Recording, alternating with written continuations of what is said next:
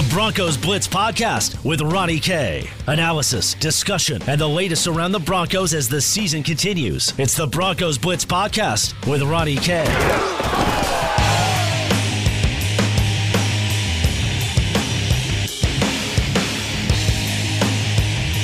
Welcome to the Broncos Blitz podcast. My name is Ronnie Kourt. You can follow me on Twitter at Ronnie K Radio. That's at R O N N I E, the letter K Radio on Twitter. We're today on the podcast going to discuss the reasons why the Denver Broncos will beat the Tennessee Titans. So I'll just come out right now, right out of the gate. We're coming in hot.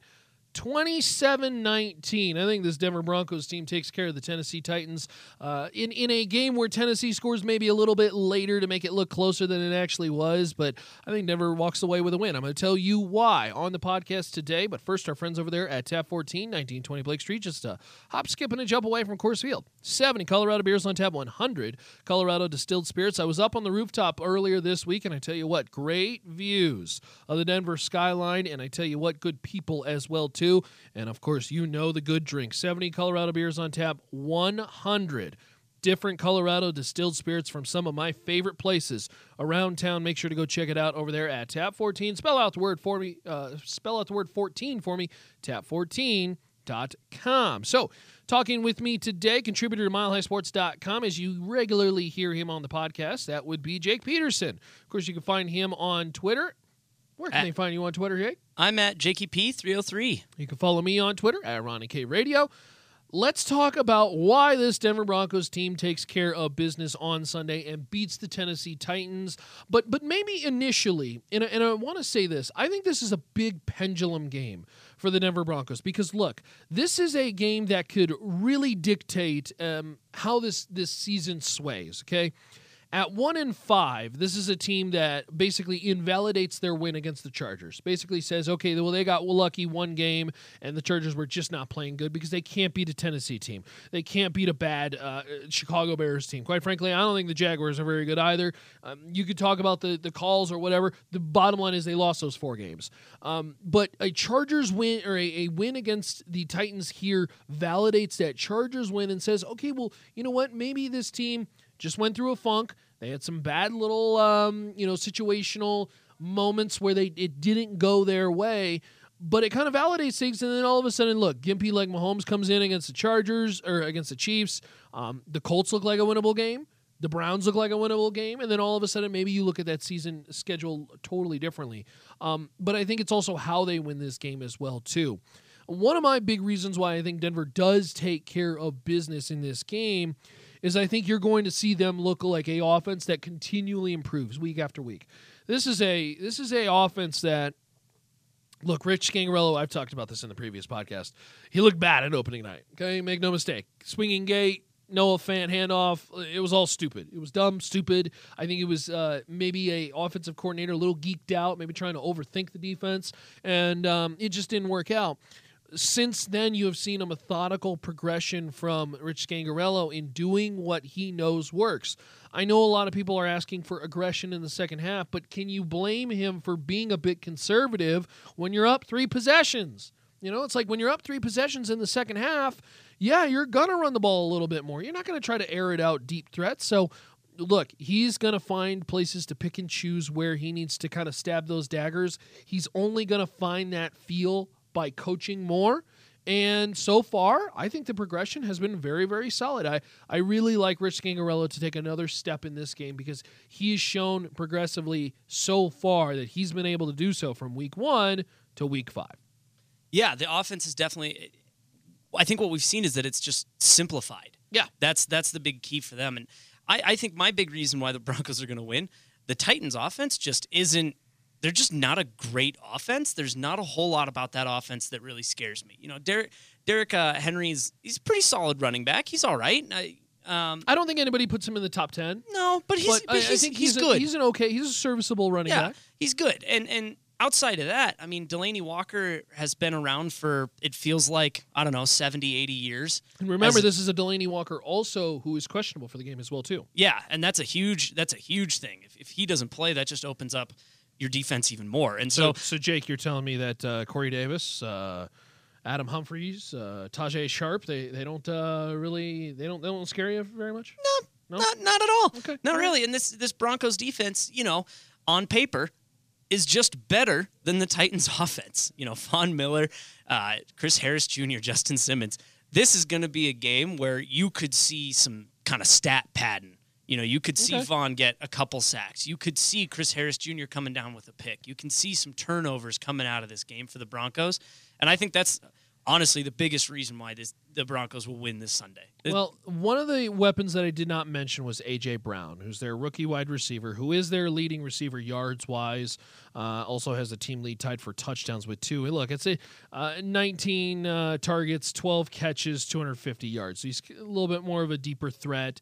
Uh, this is not somebody I think that is by all means somebody who Denver should be scared of, but has been their best threat.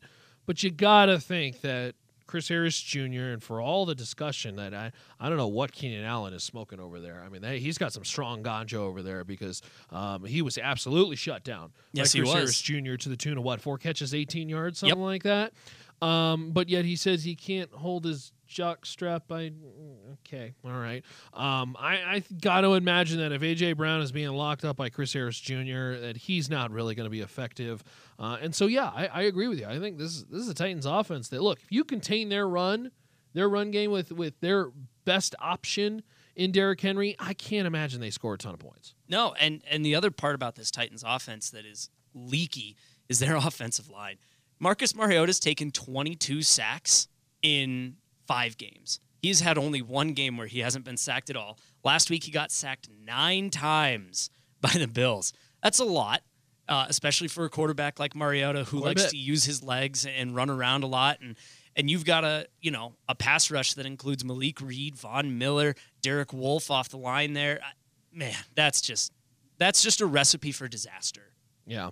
Uh, it's the Broncos Blitz podcast presented by our friends over there at Tap 14, 1920 Blake Street. Just a hop, skip, and a jump away from Coors Field. All right. One of my big things that's really standing out to me, and this is something that Denver absolutely has control over, and this is, if you will, and in my eyes, a little bit of death by inches.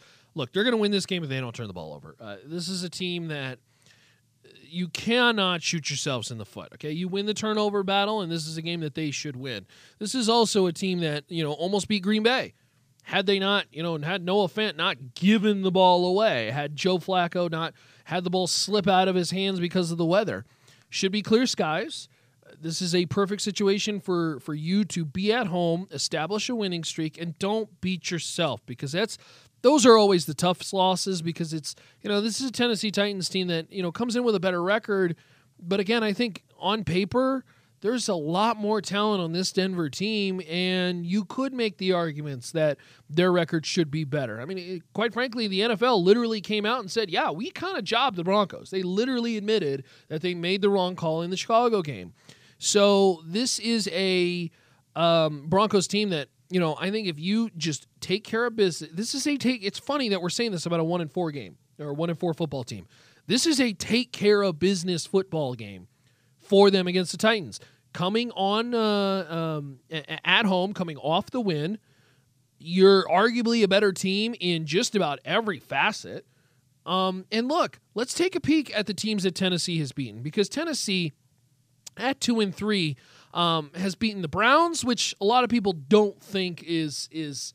Uh, I, I don't think you know people put a lot of stock in that anymore, as the Browns have kind of really fallen off a lot. Yeah. and they beat the Falcons. Okay, the Falcons are not a good team anymore. All right, and, and I know everybody wants to talk about Matt Ryan and you know that offense and yada yada yada. The Falcons are just not a very good team, and their losses coming against a, a good Buffalo team. Uh, you know, teams with talent that have beaten them, the Jaguars and the Colts. So this is a Buffalo team I think that is very vulnerable and ripe for the picking as long as Denver just doesn't beat themselves. Yeah, hundred percent. Just it's that death by inches thing. It's the stupid penalties. It's not just the turnovers. It's you know the big you know pass interference call Sure. late in the game, or you know Getting caught out of position and needing to catch up, you gotta gotta grab a little bit on an Yeah. AJ Brown. You know, you Exactly. can't have that. You know? No, not at all. And that's that's a big thing. I think another big reason why this Broncos team wins, at least in my mind, is the emergence of Courtland Sutton as a huge playmaker on this offense. And we all want to see, you know, Scangarello said yesterday he wants to feed Emmanuel Sanders the rock. And I get it. Emmanuel Sanders is a, you know, he's a pretty dynamic football player. But I don't know if anybody saw the 70 yard touchdown that Courtland Sutton scored last week. Uh, the same one that I You saw. You know what? I think I did see that. Ah, yeah, it was. I a- think I did see that on Instagram. he looked like a dynamic playmaker on that one. He well, pro- and, and more so than anything, the two broken tackles. exactly. Big deal. And that's especially from a wide receiver. That's a huge deal. So the emergence of a guy like that, now teams are like, oh, do, do we cover Emmanuel Sanders or, or should we cover Courtland Sutton? Do you Or- think that pendulum is swinging? I think where so. defensive coordinators are now thinking, okay, well, uh, maybe we're swaying away from Emmanuel Sanders and now more towards Courtland Sutton. I, I think it's starting to become not necessarily more towards Co- Courtland Sutton, but a 50 50 split of both of a- these guys. which is a big deal because I don't think we've ever been there. No, and Yeah. it's it's been a long time uh, since I can remember something like that. Mm-hmm. So if you're a defensive coordinator now, all of a sudden, you know, last week I think Courtland Sutton had such a great game. You know, Emmanuel Sanders only had I think one or two targets in that game. Period. Yeah, yeah. It was just not a lot, and I think teams have been keying in on Emmanuel Sanders and just saying, look, if we shut them down and make Joe Flacco have to throw to Courtland Sutton and these tight ends, then we're going to have a chance. Well, now it's sort of, well, okay, Courtland Sutton made that big play, so let's cover him. You're going to leave Emmanuel Sanders one on one with somebody? I'll take that matchup every day. Uh, okay, well now now we need to you know find that help with Emmanuel Sanders and Courtland Sutton. Okay, so you're going to leave a tight end open. Joe Flacco loves his tight ends. He loves exposing the middle of the field and the middle of the defense. So now, be- you know, all right, let's just cover those guys. Okay, Philip Lindsay now out of the backfield, whether he's getting the you know from a pass or from the run. Okay, so now where do you stop? It opens up options. I Uh, wa- I want to talk about one impact position when it Yeah. comes to this team. Um, you know, because look, they've dealt with injuries and and they've dealt with um, players that really have uh, just not performed and they needed to be benched. Uh, so I want to talk about this one impact situation uh, on this team, regards because it kind of ties in with the Broncos' defense playing against that Titans offense. Uh, we'll do that next. So again, it's the Broncos Blitz podcast. You can follow us on Twitter at Ronnie K Radio. Jake Peterson, contributor of MileHighSports.com, joining me. Jake, where can they follow you on Twitter? I'm at JKP303.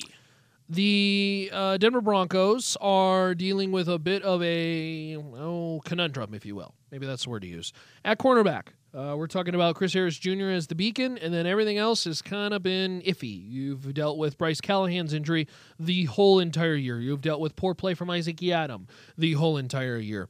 What are you doing if you are Vic Fangio after Chris Harris Jr.? Because we've started to see the emergence of uh, Davontae Harris, uh, who, quite frankly, a couple weeks ago I didn't even know was on the roster, um, who you've had to dive into because of I- Isaac Yiadom's poor play. Obviously, the the ideal uh, fill in for Yadam was De'Vante Bausby, who is now obviously out with the uh, very very scary injury what do you do if you are Vic Fangio? Are you trying to shove Isaac Yiadom back out there, seeing if the third round pick can play, or uh, are, are is your ship sailed here? Because I, I think about this Titans offense, and look, they're going to move guys around, uh, and particularly we just talked about AJ Brown, who may end up you know playing out of the slot and running some deep routes. Who knows? This is a guy who averages 20 yards per catch, and you just hate to see the idea of somebody getting an opportunity on a one-on-one situation against somebody not named Chris Harris Jr.